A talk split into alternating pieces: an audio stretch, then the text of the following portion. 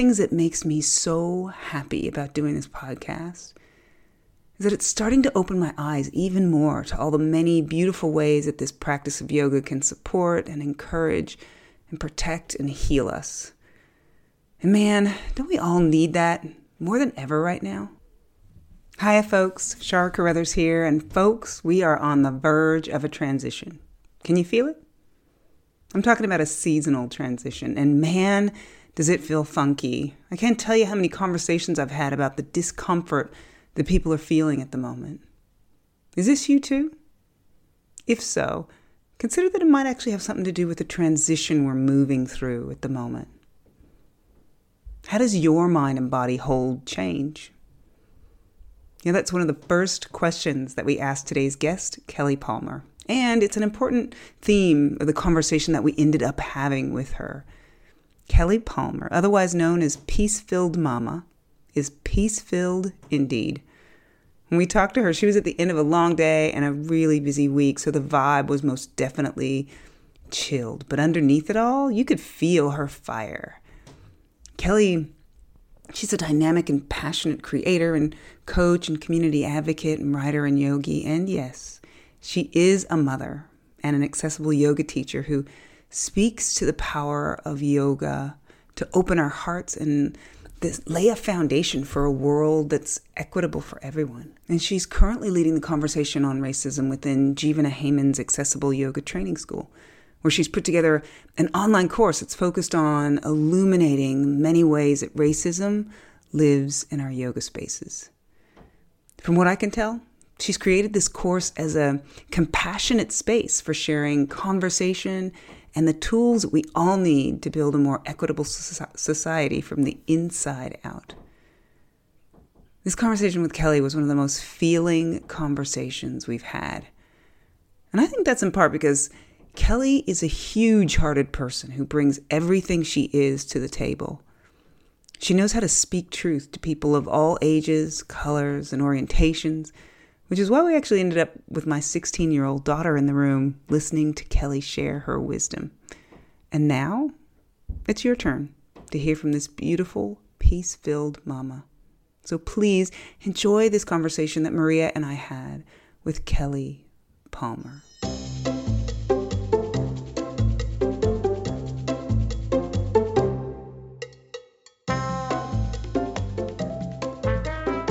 So, um, All right often Sarah kicks off, but I got to kick off today because I got to meet okay. you.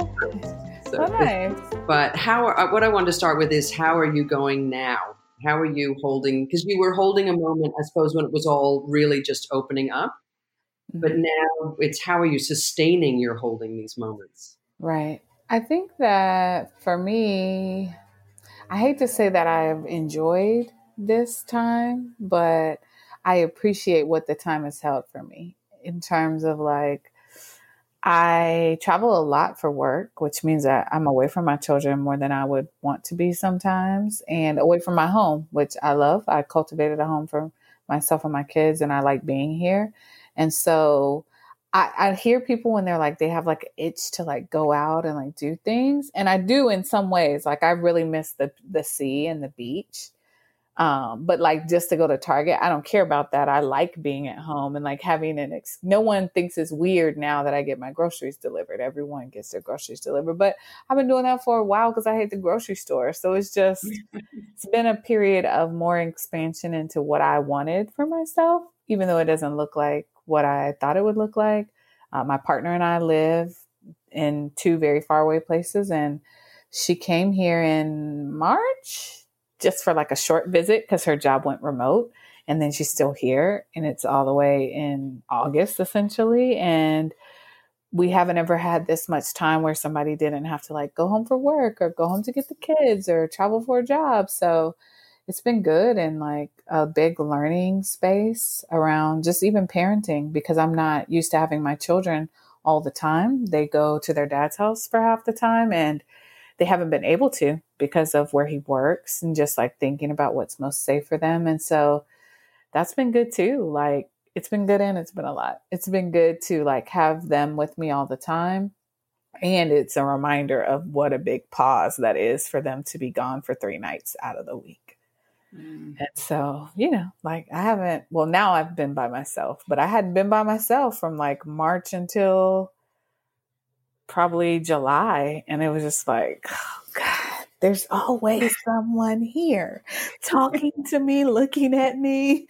And so, you know, there's been those moments too, but um, I feel grateful. My mom took my boys for a full week camping trip in her backyard. And so it was seven nights of no kids. And we just like, stayed up late and woke up late because you know children small children i have a six year old and a four year old they do not let you sleep in they want to eat all these things and it was just good to have that pause. So i'm sustain all that to say i'm sustaining myself by leaning into what feels good. And um, a lot of people who work with me know i have a very short work week. It's tuesday to thursday. Um, and i really enjoy that for myself because things have been chaotic in terms of like my nonprofit and making sure that we're fundraising, but also, you know, people are distressed. And part of the work that I do is to help people feel less distressed. And so my inbox is really full, but taking four days off a week feels like really good to like reset, to not check my email, uh, to not answer my phone, to just like play with my kids outside. We found a slip and slide at the grocery store um, which is like nostalgia for me raised in the 80s. Yeah. Um, I love her. And just doing my work when I can, feeling less urgent about things. You know what I mean? Like I've worked for myself for a long time, so I'm used to having to like figure out how I can come to Australia and teach and like work out a contract and travel dates and childcare and all of these things. And as much as I miss being in spaces with people where we're learning together, I don't miss I don't really miss that other part of like and so it's been good in that way, you know what I mean? Uh, it's been good in that way. Yeah. And I'm just leaning into that. Yeah. I respect how, your boundaries so much. How has it been like with all of the stuff that's sort of been happening around COVID and that and and you know the murder of George Floyd? How has it been for you having your personal space, like you've talked about, like having your kids real close and around, how has that been kind of different to, um, you know, what you would, well, I mean, oh, geez, all of this is mm-hmm, different. how's that been for you? Yeah. I mean, been there seeing all of mm-hmm. this too.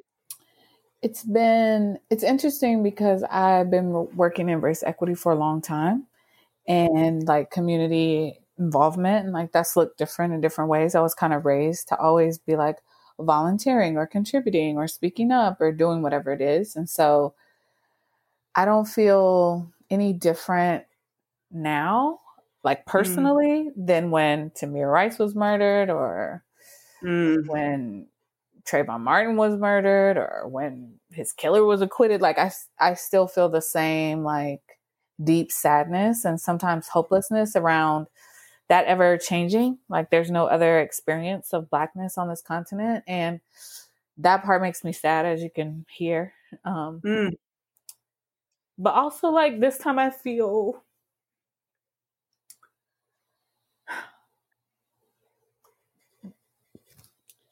I feel hopeful that there's a shift. And I also feel dumb for feeling that way. Mm. Uh, because our generation is not the first generation to really fart, fight and be so uh, connected to wanting a different experience.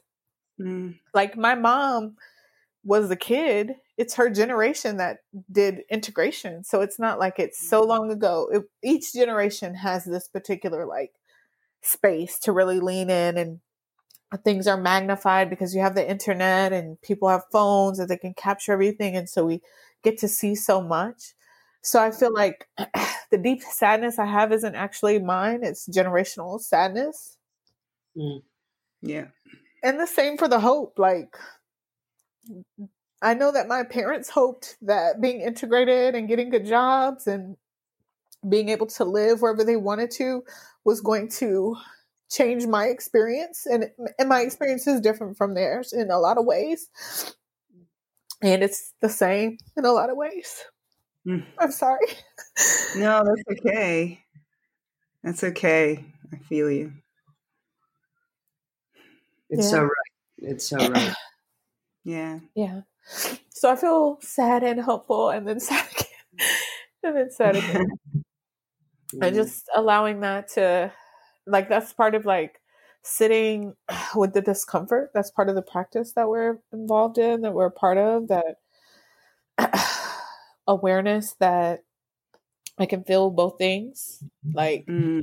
I was having an amazing time watching a very silly show with my partner before i came in here with you guys i'll probably return to that afterwards and yeah. um and at the same time i'm rapidly filling out grant applications to supplement uh, emergency stipend fund for other black people who are out of work and feeling mm. very like annoyed with capitalism and I read an article about billionaires and why they shouldn't exist and it just made me like fervently upset all week that people have mm. that much amount of money and then other people don't have any and then mm. there are people in the middle begging to redistribute it and they're just mm. saying no or making hoops for you to jump through. And so, you know, I sit with the space of like, yesterday I didn't work at all. And I simply played outside with my children and it was wonderful. We had a lot of food come out the garden. We made some failure recipes and laugh. and also, like, today feel sad because we got to know or whatever. You know what I mean? Fill in the blank. It's like a million things yeah. that can make me sad. So I'm saying all that to say, yeah, I'm I'm grateful for the expansion and the space of discomfort because it also informs my work and keeps me grounded and mm. you know vibrates mm. me higher isn't that what people like to say your your activism really came has always been there there wasn't sort of a single galvanizing moment or a kind of mm.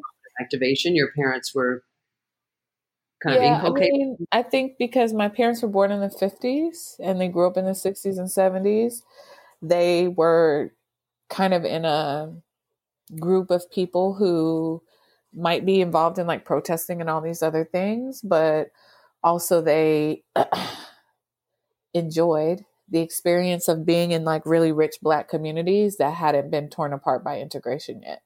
So mm. they grew up in a very rich sense of community that I think integration ruined for people of color in a lot of ways, mm. especially Black people. Um, but you know, like their teachers were their aunts, and the people who worked in the store lived in the same neighborhood as them, and the police who patrolled their neighborhood also lived in their neighborhood, and the, you know what I mean. Like it, there were these levels of feeling very much in community that um, inspired them to always be saying like everything you do affects another person and uh, i tell people a lot of times that my grandfather who died when i was 20 so i wasn't even like connected to yoga or practicing at all i don't i had never been to a yoga class he's like the first yogi that I met because there's so much that's like ancient yoga philosophy that he would say mm-hmm. in different ways to me. And one of those was like essentially loka samasta sukhino bhavantu like don't everything you do needs to be about everybody having equity and freedom and happiness and like if you're not a part of that then you're a part of the problem for that. And so you know growing up volunteering and doing all of these things not always from the best place. Like when i was in high school they were like you know the more community service you have the more likely you could get a scholarship. And so i was like, in all the community service. But at the same time i learned a lot and experienced a lot of things that when I think about it now that I'm talking with you all informs how I wish to show up in my own nonprofit and work and contributions to community. But yeah, my parents and grandparents and I didn't even realize until I was like, I don't know, maybe like 23 that my grandfather had um, he owned land which makes a difference when you're talking about people who are just like one or two generations out of slavery my grandfather was two generations out from the end of slavery in his family. And he owned land that had been passed to him, that had been passed to that person. And so, mm-hmm. you know, in their community, they might have been seen as wealthier people, but they were farmers who didn't have a lot. But he did have a horse and he had wagons. And so he would take wagons of people to vote because it was far and most people didn't, there weren't cars in that area then and people just didn't have means but he like would organize and take black people to vote and I only like learned it. He told me, like, I, he called me on the phone and was telling me something. And I told him, like, I got to go because I volunteered to go in the Walmart parking lot and like register people to vote. and like I don't want to miss it because it's like Black Party Town, and I want to make sure Black people get registered. And then he told me, and so it's like all of that was all of his choices were informing my own choices and teaching me, and I didn't even really like fully realize it. I guess. Mm. And now I have Yeah. mixed feelings about voting, but I still, um, you know, connect to his what I think he viewed as a responsibility to be uh, to make sure people could vote or do whatever it was. Yeah.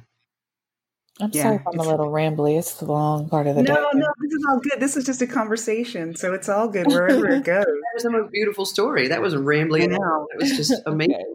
Well, good. Yeah. Yeah. And, And I so mean, wait, the where did story you- that he told me actually wasn't like a good story, even though he what he told me was that and this is the part okay he what he told me was that he was taking a wagon full of people over to vote but by the time they were coming back it was dark and this group of white people basically blocked the road and approached his wagon with their guns. And my grandfather who is legally blind got off with his rifle. And my grandmother who wasn't legally blind and liked to shoot guns had her own weapon that she was holding. And he just said to me like that was the first time he ever like not first time but that was one of the times that stood out in his mind that like oh i'll be killed for being black even though Mm. he had been and i think you know like he might have shared the story with me over a couple increments but i think that you know most black people who have any knowledge of their like ancestry in America could tell you because I could tell you a million things that have happened to me because I'm black, but could tell you something that happened one generation ago that we could in some ways take for granted. You know what I'm saying? Mm. I've never Yeah. felt like I couldn't travel to the poll to vote. I Mm. might not have liked who I had to choice to vote for, but I I could go Yeah. freely. Yeah. you know what I'm saying? Are But- your are your parents alive still? My parents are still alive. My parents are both 67. They'll be, Yeah. wait, yeah, they're 67. What Oh, are they thinking about this moment? You know, it's interesting. My parents have two different outlooks, and I am more radical, so we don't always align. Like, I'm not sure if you guys are following the calls to defund the police here in the US. And, um, you know, I wanted to be a police officer for a portion of my life as a young, like teenager, like maybe age 14 to like age 17. Like, I really wanted to be a police officer and was trying to figure out a career for myself in law enforcement. And I appreciate that my family kind of let me just learn on my own that that wasn't in alignment with who I am as a being. And as an Mhm. adult, I can appreciate the contrast and experience that I had around things like the police. And so my I'm saying all that to say my parents have very different viewpoints on all of those things and their two viewpoints are different than mine about it also. Mm. And so um I actually choose not to talk about politics with my dad because it infuriates me. Um I don't even know yeah, it infuriates me sometimes to hear him talking. And then my mom, we just lightly talk about politics. And I think because of my parents' age, I think that they don't hold out a super lot of hope that Mm. things are going to shift or change. But then they are hopeful that it'll shift or change because they have grandchildren and they don't want their Mm. grandchildren to have the same experience that they have. But then they think I am in some ways having the same experience my grandparents had. So what will be different? What would change? So Mm. Yeah. Interesting, isn't it? Yeah. Yeah, I've been yeah, it's interesting how from generation to generation how um how things shift but then how things so much stay the same because yeah, I've been having some just conversations with my parents and they recognize aspects of this moment and there's that little bit of hope and then and then they kind of I think maybe fall back to um what their experience has been over the years right. you know and so Right. and, and yeah they look to the kids too the grandkids and whatever and i think that's what pulls the hope out of them you know Right.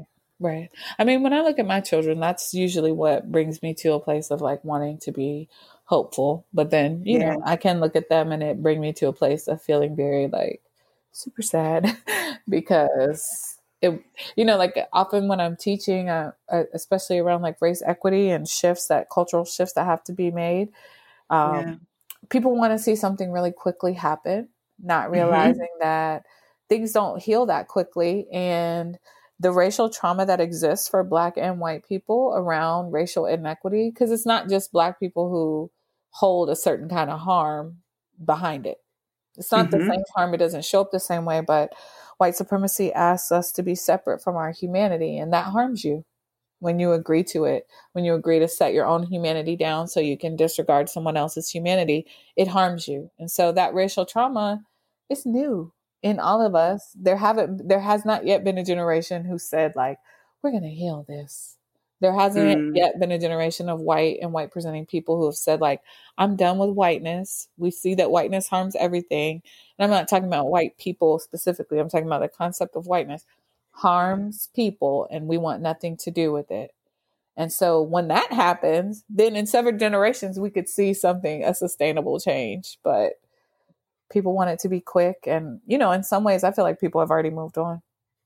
Mm. In most of the ways, I feel like people have already moved on. Yeah. Why do you think that is?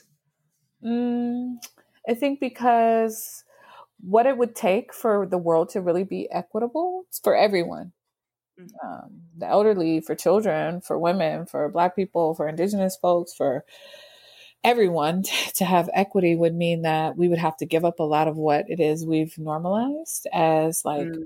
giving us value or um, giving us purpose like capitalism. Like when you start to say to people like we'll have to get rid of capitalism, they're like, well, wait a well, wait a minute, because I worked hard. I, I went to college. I went to graduate school. I got a good job. I bought a house. I've invested. I have a financial planner. You want me to get rid of capitalism? I mean, Black Lives Matter, but my capitalism. so it's like, yeah, we're not there yet. you know what I mean? We're not there mm-hmm. yet. Mm-hmm. We're not there yet. And I mean, I say that too as a person who lives in a house that I pay a mortgage on. And you know what I mean? And I have things. Yeah. I just ordered some chairs from Amazon. Like, I have things also. And so I'm not saying like everybody else has to get ready. I also would need to get ready because what we, for it to be equitable, it can't look like anything we've ever experienced or described or planned for we could look back before we started planning and see how people were existing and then that might give us a clue but i don't think most people would want to go back to that. To like living communally and having to forge their own way truly forge their own way and like make what you keep keep what you make.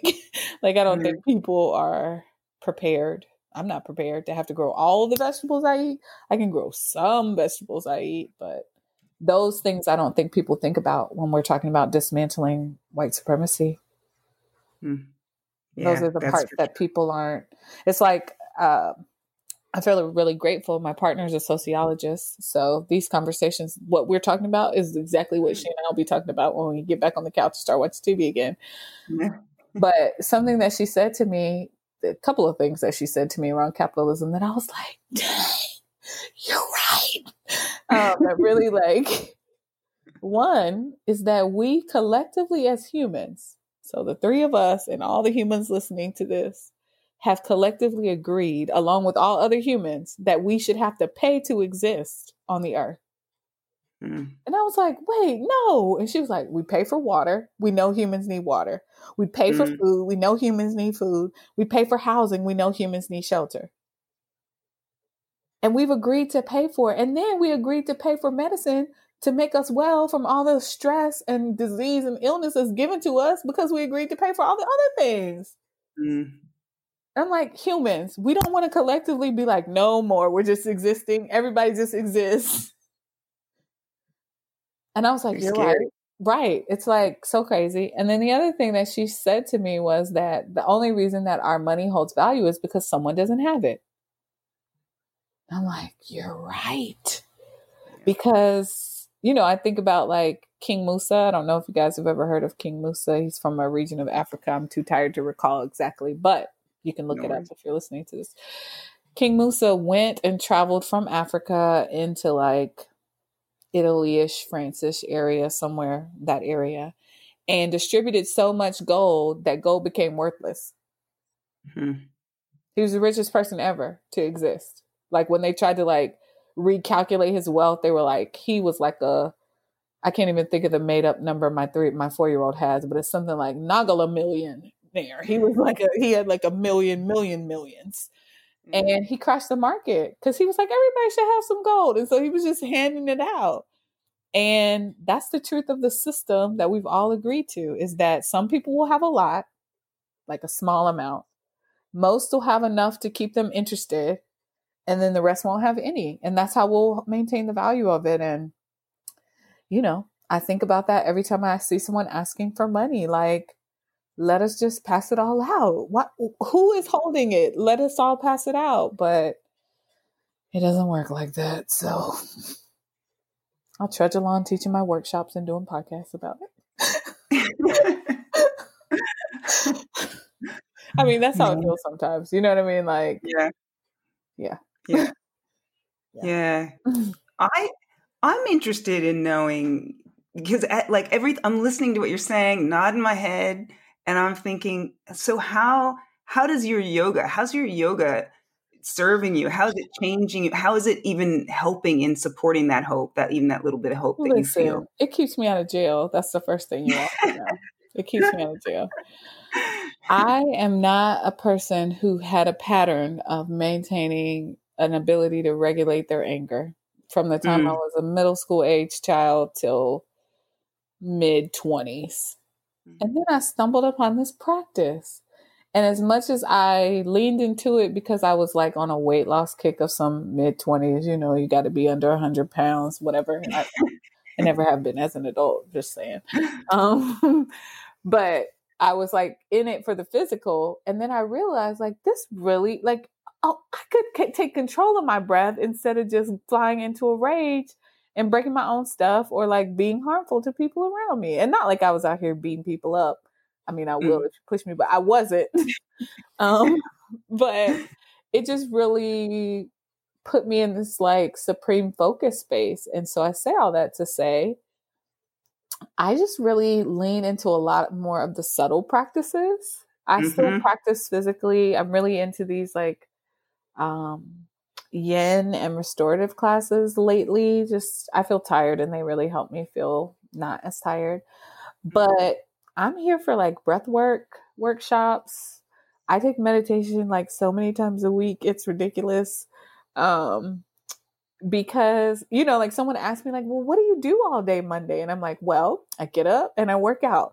Then i make a smoothie. Then i take a yoga class. Then i just read a little. Then i go to meditation at two. And then i go to this breath class like i just am leaning into those spaces because they remind me of what i have control over. Um you know, my own breath, my own mind, my own actions, my own reactions. And I'm just leaning into them in that way. And then also trying to make sure that other people, especially people of color, have access and that the current pandemic and like freeze on people's ability to earn doesn't influence that, doesn't hinder people from being able to practice.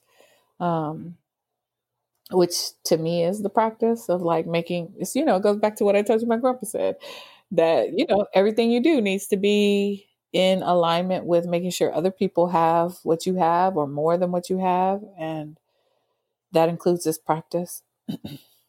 I feel like there's a lot of history um, around breath and movement practices especially from people for people from the continent of africa who have ancestry from africa that's lost um, but we see it in small ways, like the Maasai. Everybody's familiar with them, and like they jump up and down to get ready for war. But really, what studies have shown is that they go into a meditative state that makes them brave enough to go with a spear and shield and fight another person hand to hand in combat. I'm like, if this is not an energy practice, I don't know what is. Or just like other practices that we don't really have full scope on what people lost when they were dispersed through enslavement all over the world. Um, and I feel like, especially Black people, especially Black people in America, we've leaned into a lot of things that weren't ours to try to mm-hmm. feel better, to try to cope, um, whether it was drugs and alcohol or church. um, mm-hmm. You know, like whatever you believe, it's just like there were we also had some sort of belief practices, movement practices that we were doing that is ancestral knowledge that's lost to us in many ways. And for me at least, there are parts of the practice of yoga that is popular in the West that bring me back to that space.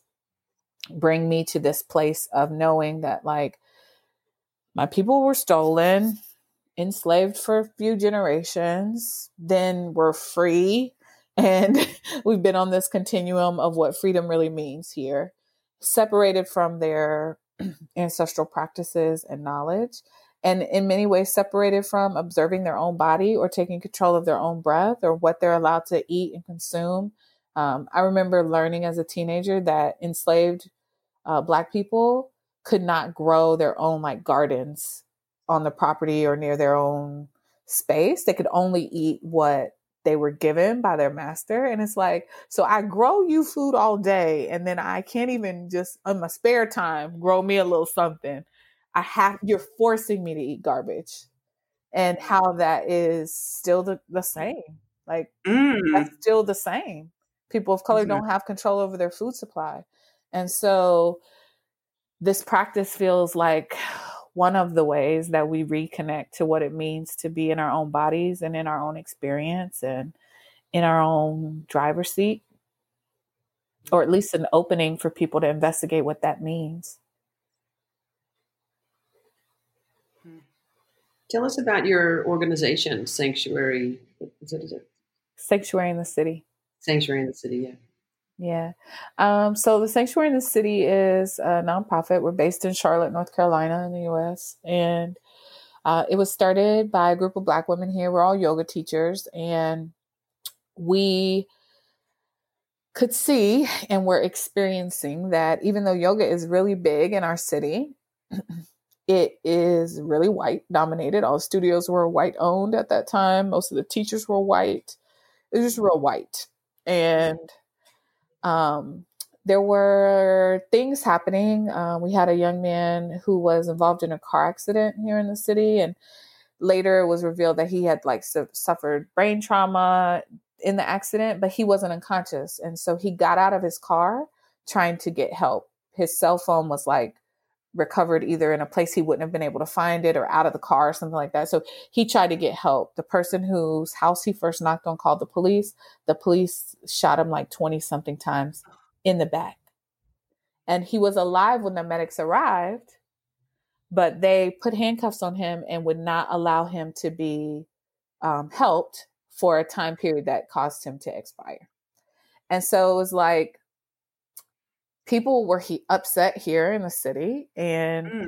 the yoga studios were just posting about butterflies and I don't know if I can say cuss words on here, but yeah, bullshit. How can you not? butterflies and bullshit, and you know, you make note of the studios that said nothing. All of them, they all said nothing. And then a few years later, we had a father waiting at the bus stop for his child. And the police approached his vehicle because they said they had a call for a suspicious person, whatever. He's sitting in the car reading with his wife next to him. They shoot and kill him. And they lied about what happened, but we had just gotten body cams here and they were forced to share the body cam footage with, you know, like an advisory board or whatever. And it was revealed like, y'all murdered this man while he was waiting for his child to get off the bus from school. And um, his name is Keith Lamont Scott. And protests, very active protests, started happening here in the city. And, you know, people got different reviews of what happened. Um, but it ended up being like a very violent experience the very first night with a man losing his life. Like all of these things are happening. At the time, I owned a hair salon, a storefront hair salon that was very close to where the space was. Of the five or six businesses in our parking lot, all of them except ours and another had all their windows burst busted out. They've been robbed. Like it was like a lot of things happened that night. And yoga studios, they either were silent or they were using this hashtag, not my Charlotte that's that's the name of the city we live in. And we're like, this very much is your city. this is so much your city. Like you cannot be violent with a group of people, with groups of people for centuries, and then not don't even get me started on. That's why I don't say stuff like riots. Like, no, property gets damaged all the time, especially when you've been harming people. And I'll never put people over property. So, like, I scoff at that when people are like, well, they damaged property. I'm like, okay, let someone kill your brethren for thousands of years and then see if you don't want to turn the table over. Like, it's, it's just bound to happen. It makes their point no less valid. Like, you've been using violence against people and you're so upset over insured violence against property, but whatever. Um, and so the yoga studio's quiet, nothing to say. And when they were called to task about it, they went on the defensive. They threw the Gita up. They had examples in the Vedas. They wanted us to vibrate higher and love and lighted us and just everything that people mostly try to avoid now, but I still mm-hmm. see happening. And I'm like, really? Mm-hmm. In 2020, you're still doing it? But they did all of that. And so we just decided like we were not going to keep going to their spaces and we were going to work work on a way to cultivate a space for us to practice and do healing that's very particular to black and brown people outside of white gaze because mm. even the gaze of whiteness can be harmful when we're talking about having really intimate conversations about race it's like mm-hmm. i'm talking with you guys about it and i cried I, I cried i never cry when i'm teaching because that's something that's very personal for me. And so, in the same way, it's like if we're having practices where we're talking about like healing old trauma, to me, it's very dangerous for me, in my experience, to be in a space like that where people aren't addressing white supremacy and how it shows up in the space because they do stuff like call ancestors into the room. And I'm like, let's be sure our ancestors want to share space. Let's be sure mm-hmm. about that 1st mm-hmm. And secondly, let's be clear that you're tapping into something you don't really even want to talk about. You don't want to talk about the historical trauma that brings us to this very place. And so we decided to cultivate a way for us to offer yoga and meditation and more than that, this community where we could lead that space and be in control of that space and lean into these ancient practices that we know are part of our lineage, but don't know. You know what I'm saying? Mm. We don't know. And so um, there's three of us now, and we primarily, because of the pandemic, offer daily online things. Uh, we have different movement classes, we have breath classes, we have meditations, we have panel conversations where we discuss topics that are particular to our community. Um, we've even had Dr. Gail Parker, which if y'all haven't had Dr. Parker mm. on your show, you yeah. definitely should. Um, yeah, she did a talk for us and has an upcoming workshop. Um, we have a we have our first retreat, which is going to be a virtual retreat with Octavia Raheem. Um, and all of those offerings are free to Black and Indigenous people of color. But we also pay all of our teachers handsomely, um, much more than all of them say they are paid normally to like teach yoga or to teach a meditation class. Um, and we sustain that mainly through grants and donations and this year's been interesting because we set a goal for the whole 12 months to raise $75,000. And that was pre pandemic. We had like some pop up offerings we were going to do. we just been offered a community space, a studio here had offered us their studio twice a month for us to have classes in person. Um, and in June, we had already raised $65,000 through the pandemic and all that stuff. But a lot of it had to do with what happened to George Floyd and people feeling like they wanted to do something. And not all of it be coming from a good place. Mm. And also, we'll take your money and redistribute it to people of color.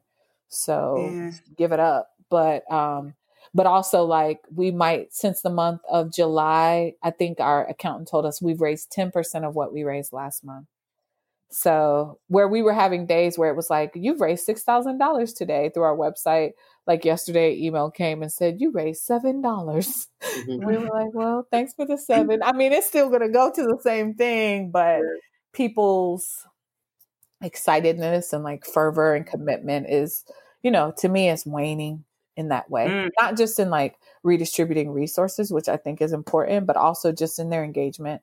People just wanted to go back. Like I think some people were excited that here in the US there's a debate about going back to school because that's something everybody's going to be like interested in and that's all I see now. It's like, well, whether or not our kids go back to school and what I've been saying when people tag me is it's still all white supremacy. They know it's mainly going to be people of color who have to send their kids back to school. So if we're saying it's dangerous and you care about it, Sarah Beth, then you need to go to bat about it, not get a pod and hire a private teacher. Because last month you said Black Lives Matter, but I guess this month that's not really that important. So it's just that space of wanting people to like be connected to sustained movement, like cons- sustained activity around it, mm. the way they would if it, because essentially it comes down to people feeling like it doesn't affect them.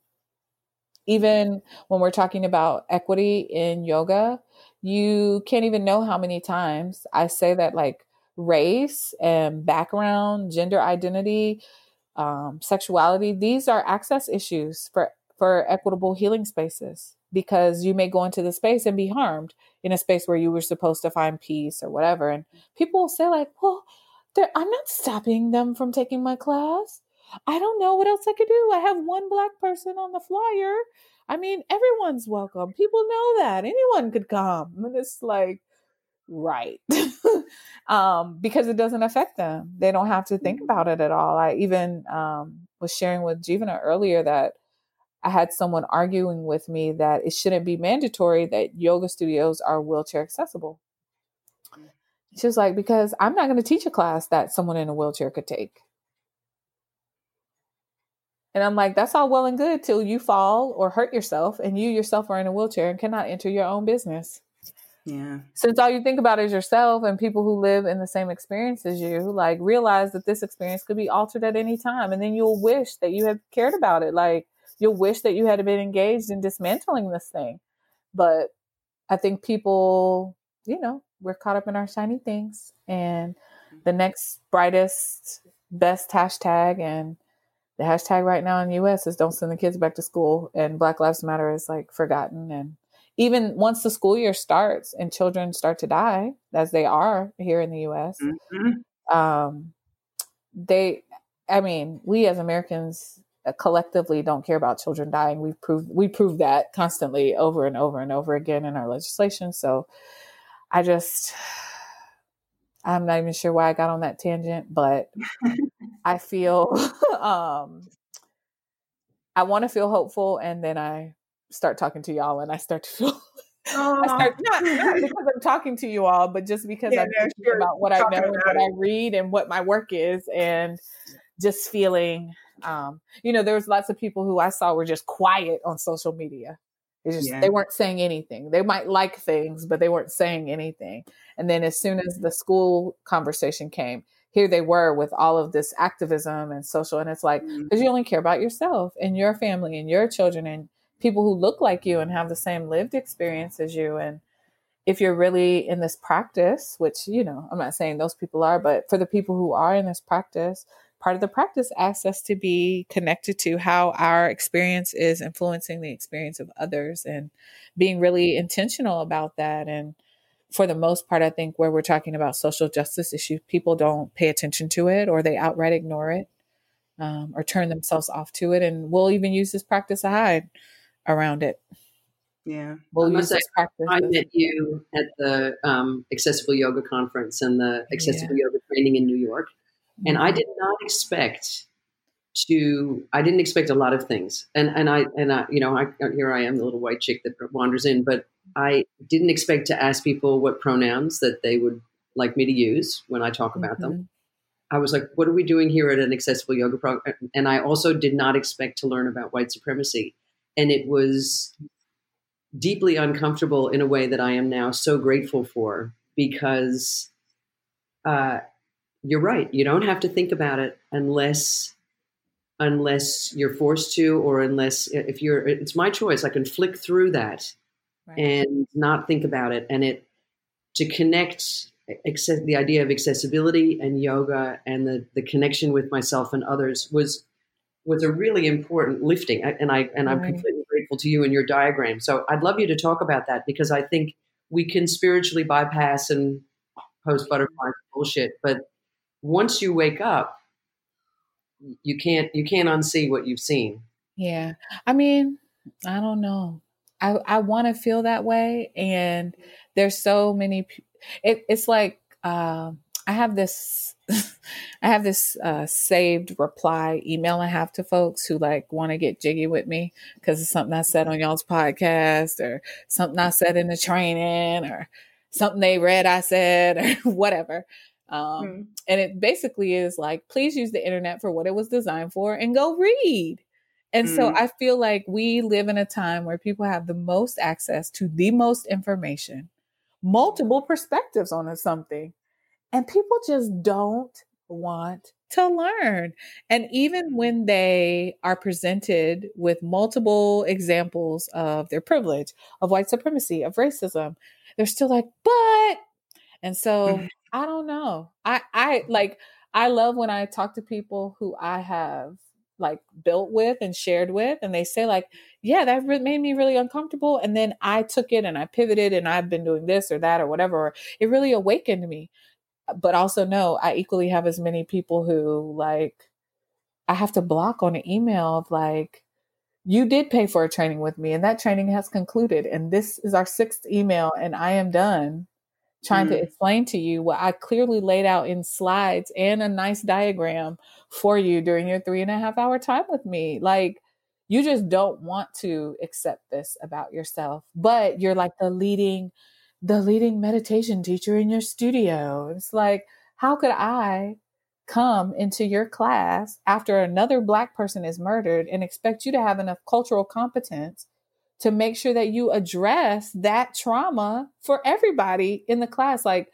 this is the type of harm that I think that teachers don't think about. Um, of like, everyone's coming to the practice for different things, and everyone is coming to the practice for the same thing. We want to feel whole. Mm-hmm. We want to feel whole whether it's because we're in the posture or we're breathing or we get to this space of meditation that feels best. Like we want to feel whole. And that's why we keep coming back to the practice. But I can't feel whole if you microaggress me, question my existence, don't even market to me, talk down to me in the space, and then ignore what might be happening out in the world that harms me. I can't be in your class. And I, you know, I wish that it wasn't the case, but a lot of the people that we really like hold as the important people in this practice are harm holders and gatekeepers around real equity and um, you know they're silent right now. There there's a lot of people who you know previously have made lots and lots of money on this practice and they have audiences that are mixed in race. And because I do a lot of marketing and I'm a communications major for another yoga brand, I pay attention to see like who is saying what about what. And these are people that I know have been exposed to some variation of equity conversations. And here they sit silent on their meditation pillow in a yoga picture. You know what I'm saying? Like that that part makes me not feel like it actually works, Maria. That's the part where I'm like, well, I don't know. Like I said to Amber Karnes, sometimes I feel like I'm wasting my time. Like, what else could I have created in the world if I had decided to do a different job, like be a collage artist instead of a race equity educator? Because it can feel like I'm just spinning my wheels. Mm. Well, I hope you don't. I hope I, I please keep going. And I and I, I mean, I am. For the sake of people, you know, because uh, that little bit of exposure made a big difference. And and then it's my job to take that up and do that myself. As you said, if you can, I don't know, turn a napkin into a cat off the internet, you could. Yeah, you could I, I, I, say something different every time. I'm like, you can learn how to make miniature donuts to feed to your baby Siamese twins cats. You can figure out white supremacy. Like exactly, people learn how to do amazing things on the internet. Learn how to unpack your privilege but I think the work you're doing is important. And I think um, linking it to accessible yoga, because the idea of accessibility, that there's a big platform and there's a lot of people yeah. who will buy into that. And I don't, yeah. I mean, I, I'm all for it too. And, and I, but I did think it was more about disabilities. And I, and I hadn't really gone, oh, hang on, different mm-hmm. bodies, different gender, different, different, all sorts of different identities, let alone BIPOC and the whole thing. Right. And so you are still hopeful because you're going to give that um, workshop on the online. Right. I'm still hopeful. I'm going to teach a class tomorrow. I'm teaching a class on the weekend. I have a training coming up with accessible yoga. I mean, the the the thing that I always hold in my mind is actually a quote from Coretta Scott King. They never tell you quotes by her. She's actually really dynamic also. But she said every generation has a responsibility to liberty and like liberation. And so I keep doing the work because I have responsibility. And I don't look at it like, oh, it's this thing that I like carry around and like weighs me down. It's hmm. like one of the definitions of responsibility is an opportunity to make a choice or decision independently, free of any like imposition or like control outside authority. Mm-hmm. And I feel like I, you know, I chose to become a mother and I am grateful for the children that I have and will have. And I want to be able to say to them, like, I did these things. And so, like, can you carry this forward and like do more things. Um, mm. And, you know, hopefully it can be different. It would be a very futile existence, I think, to not have some hope about things shifting. I can, you know, I'm sure mm. when it was announced that slavery ended, the ancestors I had that were here were probably like, "Oh yeah, we on our way," and it's like, "Yeah, we're still on our way, but we get there, maybe." you know, I think uh, in a lot of ways, this makes me, this is normally when I start to get the unpopular emails. Uh, in a lot of ways, the idea of integration was not for the benefit of people of color, especially Black people in America. And it harmed and mm. created a lack of achievement that didn't actually ask white people to do anything. They didn't have to give anything up white America actually like gained a lot by allowing black minds and thinkers and creatives into their spaces where they had been held out before and white people didn't really have to give up any the power of whiteness for that to happen um, and it put a lot of teachers and makers and business owners out of business and so um, i often think about like what would have happened if integration hadn't been given and black people who were asking for more, like people like Malcolm X were asking for more than integration. He wasn't even asking for that. He was just asking for like equal ability to exist. I think about like what would have happened if people hadn't been like appeased with integration. Like where would our lives be? Um, and not that I'm like saying they shouldn't have taken integration. I've benefited from that in different ways, but also been harmed by it in a ton of ways. And so I just um I don't even I'm not even sure how I got onto that tangent, but I'm going to keep doing the work because the people before me did the work that they felt like was important and it's granted me, you know, the privilege to say I'm work from home and it's going to cost a lot of money for you to bring me out of my house again. Um, mm-hmm. or, you know, like I'm going to school my children in the way that I'm going to school my children, like, or even that I'm going to have a place that's my home. Like, I've benefited from the choices my ancestor made, my ancestors have made, and I want to just continue to be a part of that legacy and not drop the ball. Mm. Yeah. Do you think it's important like, for us to look at this whole thing as a long game? Because I feel like there are times, mm. like we talked about this before. I remember, you know, 10 years ago when I was hearing yoga babble you know, which sounded like babble to me, but it was philosophy and all sorts of stuff. And I was like, I don't even know what that is. And then 10 years down the line, having studied and having had more experience in my life, I can see all of that for, you know, for the beauty that it actually is. Mm-hmm. And so there's all this stuff that's out in the space right now. People are talking that you're talking about all this amazing stuff. And there's so many people who have blind spots that cannot see it. Mm-hmm. But if we don't keep talking, they'll they might they might just be stay in their blind spots like it's that con- continual kind of pounding that helps right. people start to look around right you know i just wonder like can we do this differently you I know mean, without that expectation Ooh. I mean, I definitely think it's a long game, which is why I spoke about the seven generations. I don't think yeah. that like Oh, by the time I'm old, I'll be like, remember back when white people used to do problematic things on the internet and get us killed? I don't think that'll be the case. um, I hope that is less. um, I hope that police don't exist in the way that they exist now. Hmm. Probably gonna get an email about that.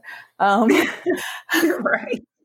I'm not talking about the people. I'm talking about the industry that harms people. But Sure. Um, I definitely think that, and I said this actually to a group of people I spoke to last week, last Wednesday, it was a Mm. yoga school, that if each of us decides to choose to heal that, then perhaps in seven generations it could be further healed. I also sit in a space of knowing that energetically, evil is not sustainable and white supremacy is evil. And so while it has sem- seems like it's lasted for a very long time, in the grand scheme of the age of our universe, it's a very short time. We're a very young planet. And I only know that because my six year old likes to watch space shows. Uh, but we're a very young planet. And I remember even sitting watching something with him, and it was talking about like when Earth formed and like what was here before Earth and all this stuff. And I'm like, man, time is an illusion. But also, if we're going to be on this particular spectrum, Yeah. we're a very young world. And if evil has reigned for a, a brief time, it's not sustainable for people. I mean, we're seeing that in the pandemic. The life, the culture we had created, I don't care what country you live in, the culture we had created was not sustainable, which is proven by why we had to shut everything down just to like try to keep people well. My Yeah. country's not doing a great job of that, but you know what I'm saying. It wasn't Yeah. sustainable. And so it's like for the people who don't want to shift, I'm like, well, it's kind of what my grandma used to say. You can get on the train or you can get out of the way because the trains are moving in the direction of liberation. So I'm just like, let the chips fall where they may. We're just going to try to pull as many people that want to come on as they can. But if you want to stay stuck in this system of oppression, it's going to tear you up before it tears up like the, what is good and right about people. So Mm. hopefully people are in it for the long game, but also they're going to have to be, you know, people's eyes get big when I'm like, give up your money. If you're really Yeah. serious about it, Yeah. give up. You like to quote Buddhist monks, they give up their money, give up your monies.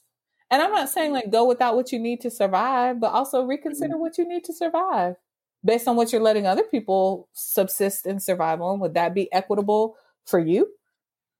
And, you know, when we get into those types of conversations, people really have to like take a step back and like, you're okay with children in cages. You're okay with it. You haven't really done anything to stop it, which means you're okay with it. Mm. And you'll have to question what part of yourself is okay with it. And are you okay with that? Mm. It's a deep rabbit hole. I think about it every time I look at my iPhone. I'm like, we're okay with children working in factories to make us electronics. We're okay with it. And so even I got to look at the part of myself that's okay with that. Would I be okay with that for my own children? I would not. Yeah. Yeah. And so that's, That's what I mean. It's like, are we ready to give it all up? Because all of it harms, all of it. Like every, I was saying to some other people the week before, like most of what makes our life convenient and good and easy and enjoyable is based in oppressing another person. Oh, Part of it is a lack of imagination. It's just like I just need to see what the options are because I, I think I'd go with something if it wasn't such an amorphous choice. But- right. Mm. But it can't. Do you, you guys familiar with Reverend Angel Kyodo Williams? Yeah. I took a workshop from them like four years ago, maybe, maybe five. I can't remember.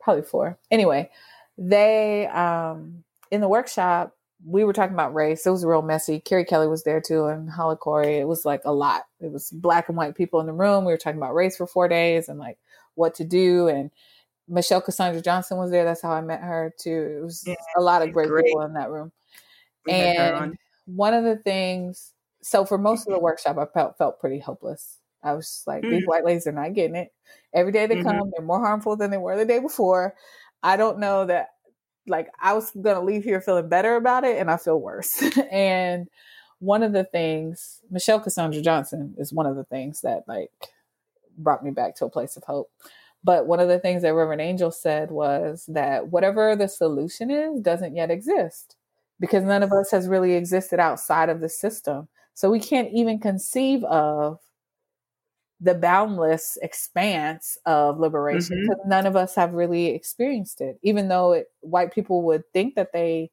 benefit or it's presumed that they benefit. Like I said before, they're harmed in their own way. They carry that trauma in their own way. And so mm-hmm. all of us are being harmed by this system.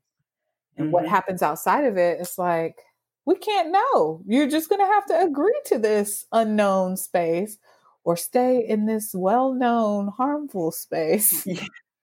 Yeah. But yeah, I'll go back to thing, other country sayings better the devil we know than the devil we don't like. That's what people. That's it not realizing the devil they don't know is actually like the good thing. But anyway, yeah, you know, yeah, you know this. Oh, oh, oh no, I was just saying this time has has a couple of things. Like one, it's it's heartened me because it feels like we're asking questions that we weren't asking before. I don't know how long we're going to be asking them, right. but we're certainly asking them.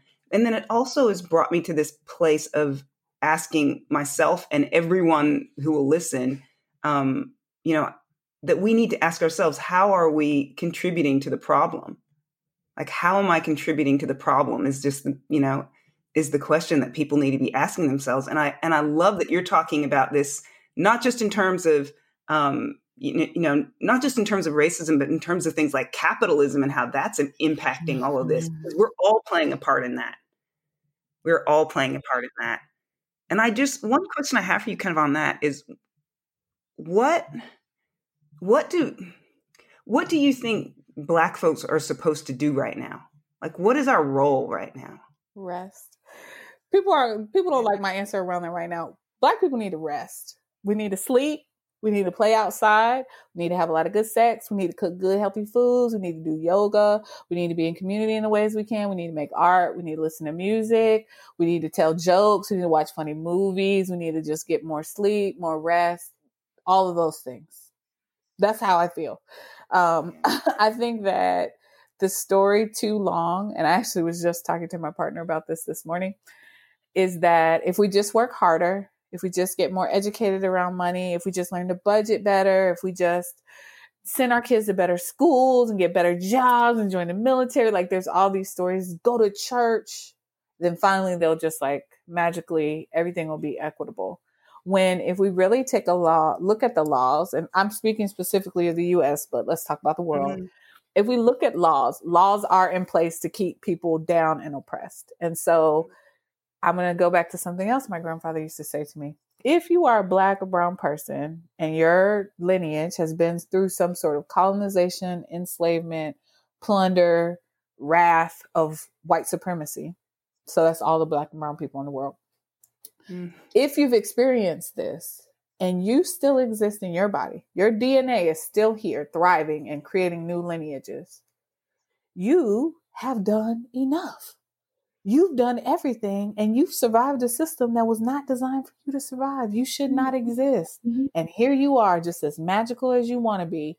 And so, right now, while white America, white Australians, white Europeans, white people collectively realize like, oh no, we've been being harmful just in our existence. We need to just step back and rest and let them figure out what they want to do to heal that for themselves. Because there's nothing wrong with Black people. We are experiencing a traumatic existence. And some people know how to deal with trauma in different ways than other people. But like, there's nothing wrong with Black people. We've been through an incredibly expansive and terrible experience, just like people indigenous to the Americas, people indigenous to where you all live. Been through something traumatic, you should not exist. There should be nothing hopeful, joyful, or loving about you at all. And yet, here we are, still creating families, still making mm-hmm. music, still making art, still leading culture in so many different ways. We need to just rest and observe. And if we choose to opt into educational experiences for white people or to be in relationship with them, great for you. We won't owe anybody anything. Nobody deserves our labor. Nobody deserves our intellectual labor, emotional labor. Just rest so you can be ready and fortified for the revolution that is coming. Hmm. Yeah. And who's leading it? Who's leading the revolution? Because honestly, like, like as a yogi, I hear you and I go, yes. Because that's what Michelle said too. You know, she said, we need to rest. And so there's a part of me that's like, yeah, you need to rest. Like, you know that. And then there's another part of me that's like, but wait a minute. Like, who? Well, the the eight forty, the eight almost nine o'clock answer I'll give you, 8, 9 Yeah. p.m. for me, answer I'll give you Yeah. is that what if our rest is the revolution? Mm.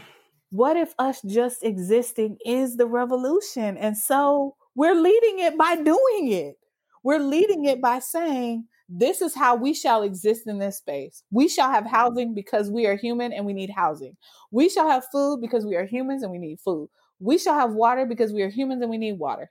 And we're not going to work hard for it. We're not going to break our backs for it. That's ludicrous. Whoever you believe in that made you, made it so that you needed these things. Why shouldn't you have them? Why should you have to prove that you deserve that? That's white supremacy through and through and through and through. And so if we decide we're going to be done with it, it would have to be a collective though. Oprah would have to give up all her resources. But like, what if that is the revolution? Is that we get to just be and exist and enjoy the people that we love and be happy in our bodies and eat the food that grows naturally and not have to deal mm-hmm. with a whole bunch of illness and sickness that comes from all kinds of mess, but mainly mm-hmm. stress and trauma. Like maybe that is the revolution. yeah. But the prerequisite for rest is safety, isn't it? Like, can, you, you rest if you're not safe? And I, I so I, I, I'm wanting to kind of, yeah, I'm wanting to. I mean, Or you've got a safe place to rest. You know, I was talk. I've been on a lot of Zoom calls this week, so I was talking earlier with somebody about that notion of safety and how we were both parents. The other person I was talking to, and we were talking about the perceived notion of safety that people have around their children. Like you all both share that you have children, and you know there are things that we know are dangerous. You know, a stranger in the night, a weird poor a weird person down the street who like has an infatuation so. Like we'll put up these particular boundaries around safety. And safety for a white parent is very much different than a black parent. It always has been and it shall continue to be until something dramatic occurs. Uh, but there hasn't been a time that, not in the US, that a black mother could guarantee the safety of their child. Mm. They're not yours. It's always been established that they are the property of somebody else, and those other people will do what they want. However, we don't really like to admit that to ourselves that Mm. if oh, try as you might, give your child the best education, teach them how to handle interaction with the police, how to be polite, all these other things. You cannot protect your children from the ways that white supremacy will cause harm. You can't protect yourself from it. And so, you know, I would like to say that I feel safe most of the time. And I don't feel safe all the time. I just, uh, yesterday, I was sitting outside with my children and someone was throwing poppets. Do y'all have poppets? They're like little bags of gunpowder. They're part Yeah. of fireworks. They're in little like light tissue paper. So you can just throw them on the sidewalk, but it does sound like a gunshot. And so someone was driving up and down the street, throwing them out of a car window. And but I was sitting outside collaging. my new that's my new thing. I'm gonna be a famous collager one day. Mm-hmm. I was sitting outside collaging and my kids were playing in the driveway and that was coming towards us. And so Mm. I don't really scream at my children that often. So when I do, they know it's serious. That's why I tell people don't yell at your kids because then when you really do it, they really know you mean business. But Yeah. I started screaming, "Come this way, come this way," because they were out of my arm's reach, and for me to run out there to them and run back wouldn't have been. So I started to go towards them, and they were running towards me as the person was driving. And my six-year-old, um, they got really frightened, Mm. and so we sat for a little while and talked about like what it means to feel frightened and what to do when you feel frightened. But talking about it with you guys now, and even like sharing it with my partner uh, this morning, you know, that perceived like I'm glad they were just throwing puppets and Mhm. I don't know what I would have done. You know what I mean? If it if they hadn't been throwing poppets, but that perceived, you know, I'm sitting outside with no shoes. My jean shorts weren't even buttoned. Collaging. you know what I'm saying? I've already had my daily cocktail. I'm I'm not in my top I'm not in my top range of like quick reflexes and Mhm. that perceived notion of feeling safe in my own yard could end in a moment and i think that if more people appreciated that that really is a part of the black experience of not and I'm not speaking specifically around like gun violence in your neighborhood, but like this notion of what feels safe to you, Maria might not feel safe to Shar. Like you guys could meet for lunch and have two very different experiences around safety and visibility and accessibility and feeling seen. Um, but you know, people at this point, I think people don't want to think about it. We're too late stage in the game of the internet and people educating for free about white supremacy on the education on the internet for people to say like, oh, I had no idea. Mm-hmm. like, you may not know how it shows up in every single space, but you have an idea. Mm. One of the I things was, that broke heart, I think, on Shaun King's um, on the Instagram was a video that this guy had of his kid playing basketball or something in his driveway, and the ch- um, the child, um, a black kid, and he and a police car drove by, and he just hid behind the car, and he saw his own son hide from. I mean, it makes me now I'm going to cry, right. but to me, that really uh, nothing drives home that white privilege more because I haven't had to tell my kids. My kids don't wouldn't do that. They wouldn't. Right. They don't right. need to be afraid of the police. They don't. Um, and that just oh, it just made me. It just broke my heart. It broke my kids' hearts too. They would they that idea. That's a hard one. Right. Yeah, I mm your story makes me think about um, the same workshop that I was at with Michelle Cassandra Johnson and all those other people. And we were breaking up into these like groups, these affinity groups. And um, one of the groups was mothers. And so at the time, I had a almost three year old and a like, almost newborn um, baby. And so I went into the mothers group. Motherhood just felt like really prominent and present for me at that point. And went into the group and we were talking about like cultural differences.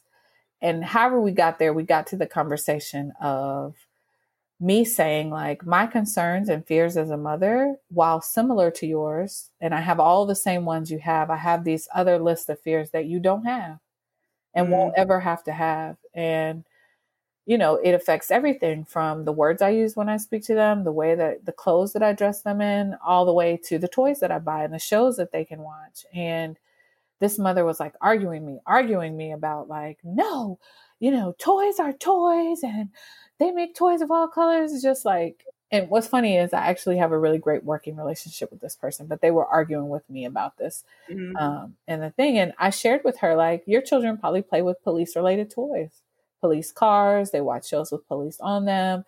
They, you know, police are their friends, right? And she was like, Yeah, I mean, they're here to help all children. No, my experience is that they put precedence on the lives of white children. Black children are mm. not valued in the same way, and they're made into adults at a much younger age and treated that way. And I, it would be irresponsible of me to teach my sons that the police are their friends. I'm not saying that police officer people, the people who choose those jobs, are necessarily bad people. And that is an industry that was created to maintain control of black and brown bodies.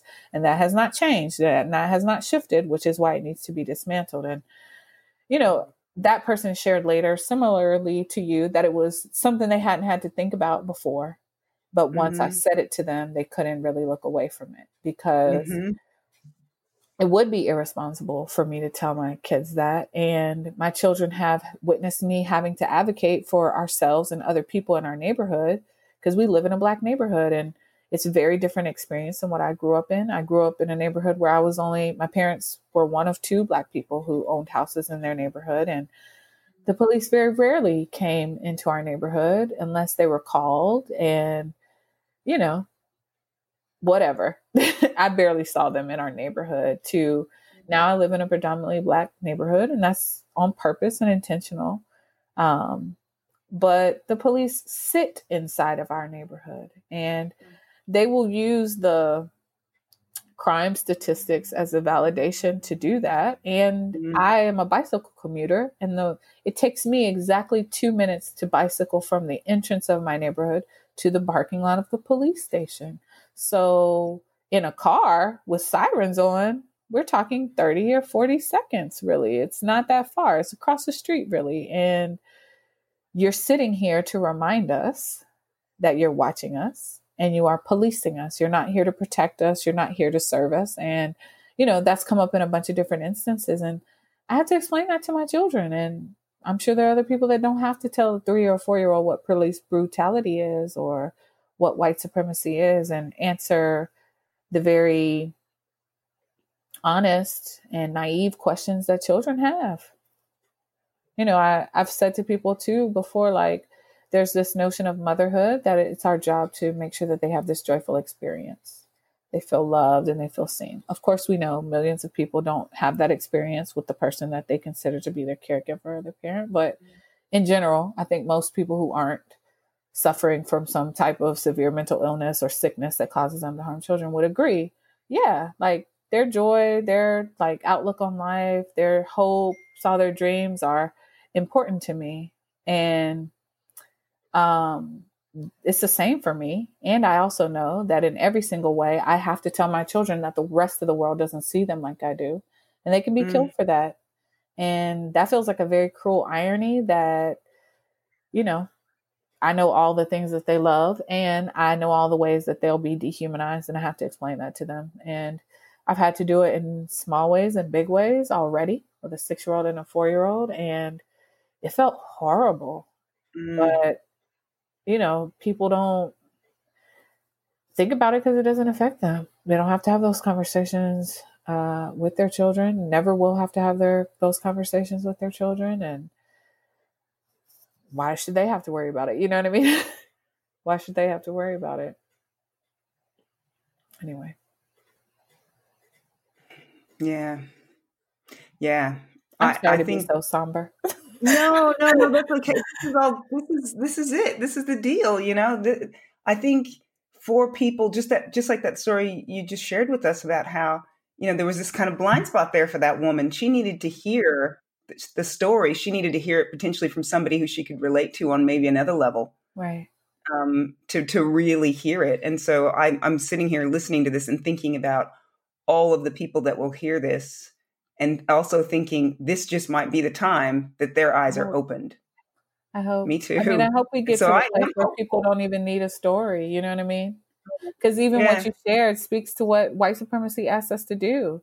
She couldn't see my experience as truth because she didn't really value me as a human. She'd been taught not to until she could see me in a similar way to her. And it's like, just see mm. me and trust that this is my experience and this is how you're responsible for but that's part of that insidiousness of you know always questioning um, any experience that doesn't affirm white supremacy. Like anytime that's presented there's always like a question mark even when we're talking about the ways women are treated. Um, patriarchy is a part of white supremacy that says male identified bodies are more valuable more sustainable more you know, all the things more. Um, mm. That's also a part of this big system of oppression. It's like one of the little children of white supremacy. And so it's like for women who feel so deeply connected to their feminine identity or protecting that, it's like you must also protect black people then because this is all the same fruit from same tree you have to want to dismantle that also and then your experience will get better um, because everybody below you outside of that circle of pure white male cis heteroness everybody mm-hmm. outside will be freed up. So so will you. And so i hope we just get to that point of people just wanting to be freed up and wanting to do whatever they have to do for other people to be freed up and seeing how interconnected that is. See, that's so cool. Yeah. yeah. You talk about you talk about we had Michelle Cassandra Johnson on our podcast, which was oh, incredible okay. and brilliant, just brilliant. Who else is out there? Who's inspiring you and working with you and is inspiring as well? You know? Dr. Gail Parker uh, out of Detroit, but based in LA right now. Um, her work is her work around race-based trauma and stress and the positive effects of restorative yoga really guide how we created our nonprofit um, the mm-hmm. sanctuary mm-hmm. in the city we i had right. actually went to a workshop with her only three weeks after i left the workshop where i met michelle cassandra and you know spaces can intend to do one thing and intention and impact can be different and what i realized when i left that space is that I felt really harmed. And I, you know, landed in this workshop with Dr. Gail where she took us through like feeling our feelings around race. Cause that's something that Black people know how to do too, is to like mm-hmm. put it in check because we got to exist. And so she created this space where we didn't have to check it, where we could talk about it and we were sitting knee to knee and crying and snotting on each other. And it was just our space to do that. We were at Kripalu. They probably were scared outside the room, honestly. But anyway, we and then she took us through this really beautiful restorative practice. And I came out of it feeling like brand new. So then it was like anything she said, I was like, well, Dr. Gail said, and um, and so still like she just had a book um, it's yeah. I think it's on ebook that just came out, and the like hard co- the hard copies come in August. Um, mm-hmm. So Dr. Gail for sure. Octavia Raheem, who uh, is based out of Atlanta, she owns Sacred Chill West, but they announced that they won't reopen after the pandemic. Um, I really admire the community that she created in her yoga studio space. Like the way I've taken trainings there and I've led a training with Jivana there. I was supposed to have another accessible yoga training there without him this year that we had to cancel. But I really admire the community she created there. And she just released a book too called Gather. That's really like, yeah, it it it gathered me up. But it it's just like a lot of work around grounding and getting ready. Um, I've been reading it in the mornings when I right before I do like morning pages. And then let me think, who else? Um, not a yoga person, but in body movement. Ilya Parker. Um, he's a creator of Decolonizing Fitness. So he's a trans black masculine person.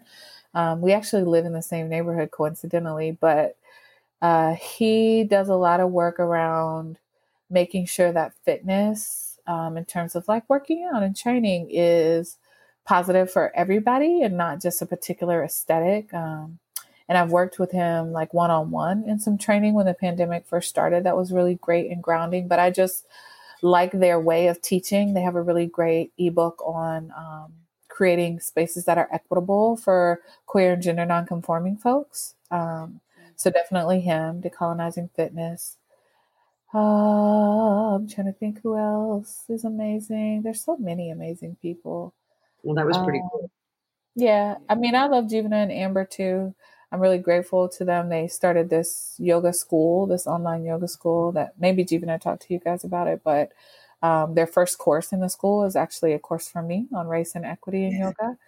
Um, yeah. And so I feel super excited about it. It's a 12 hour course where we'll be talking about racism and white supremacy. And so, like the workshop that you were present for, Maria, that was like 30 minutes of this 12 hour workshop um, where we'll be really taking a deep look at how we each are upholding systems of oppression and then cultivating some new patterns and ways. And for me, it's um, very interesting to think about uh, like disrupting systems of oppression in the same that way we would think about uh, building like our practice of yoga and how you know the very first time you practice if you can remember i remember because my feet hurt so bad after i left just because I was a hairstylist. I stood all day.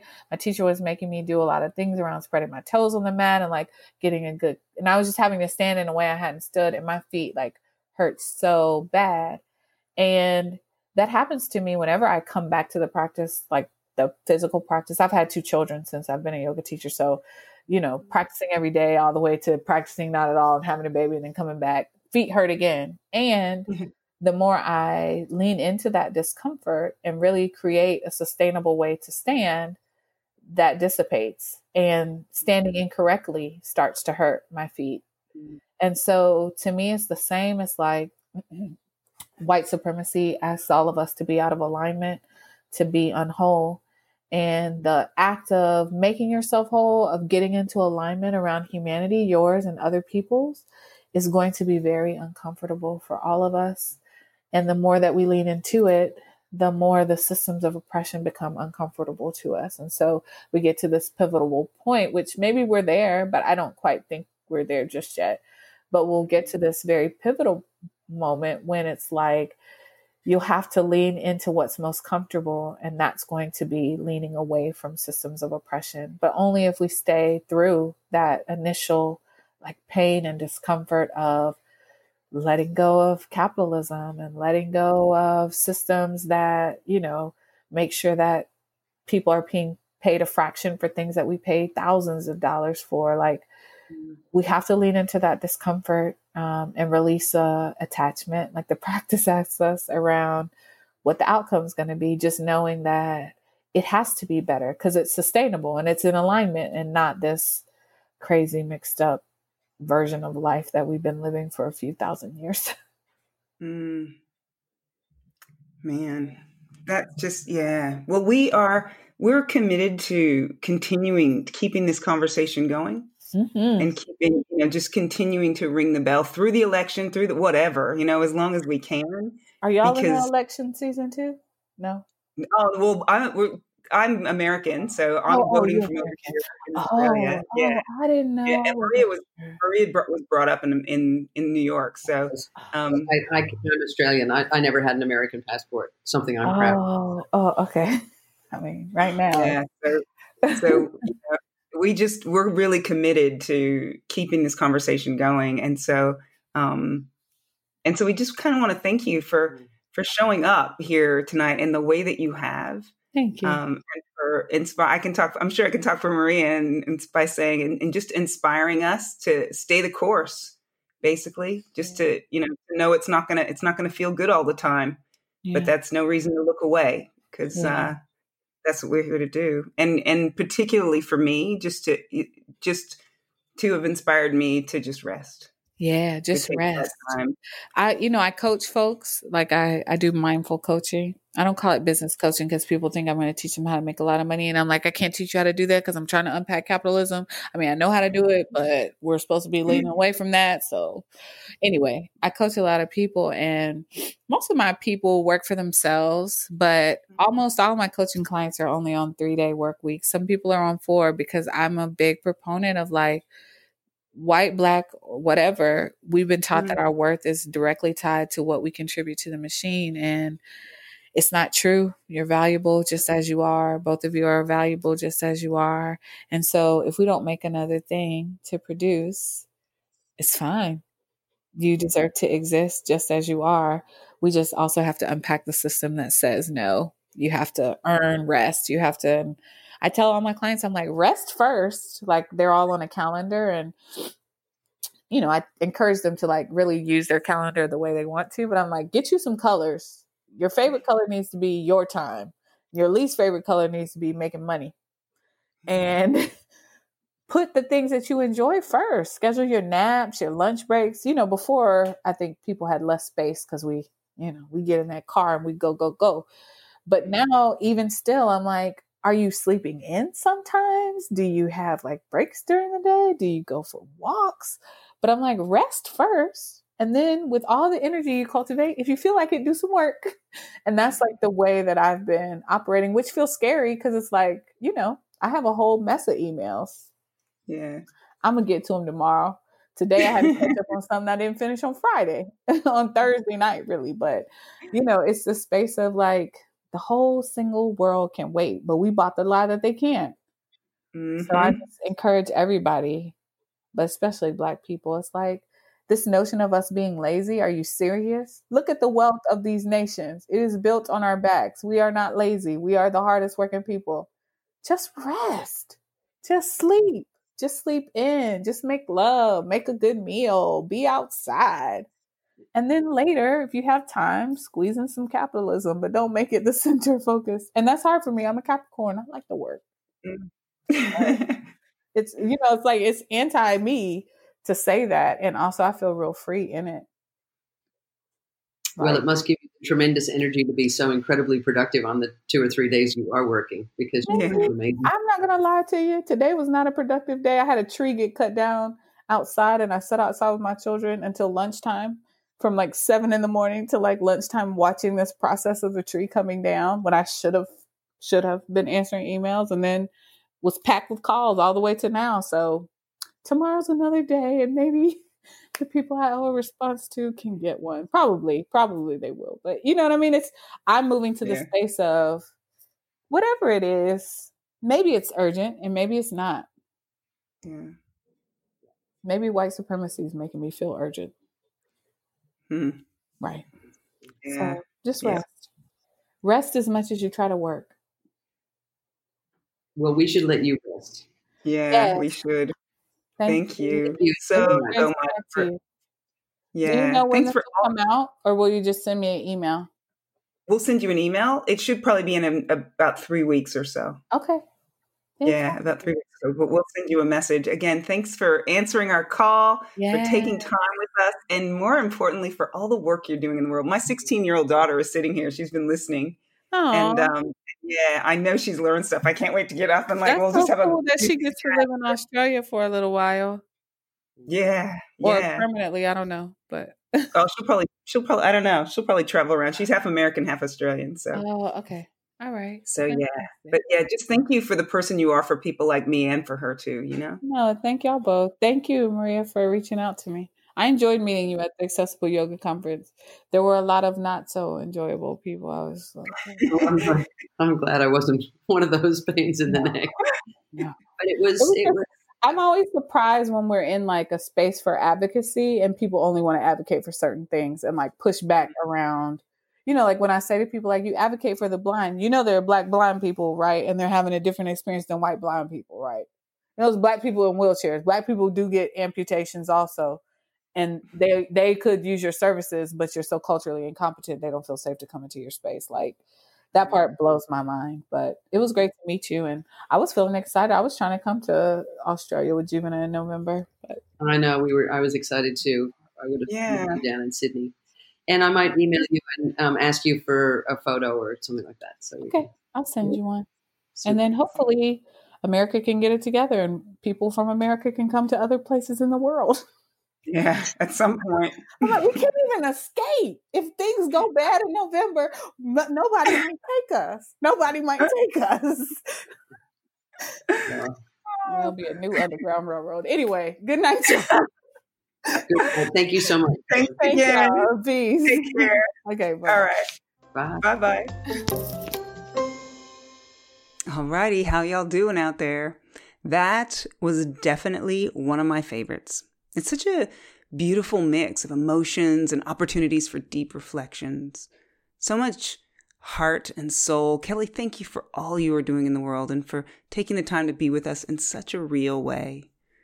We mentioned her race and equity in yoga course. Well, enrollments have now closed, but you can definitely get on the waiting list uh, for the next intake. And when you do, you're going to get some fabulous resources from Kelly. So jump on over there and get on that list. I am.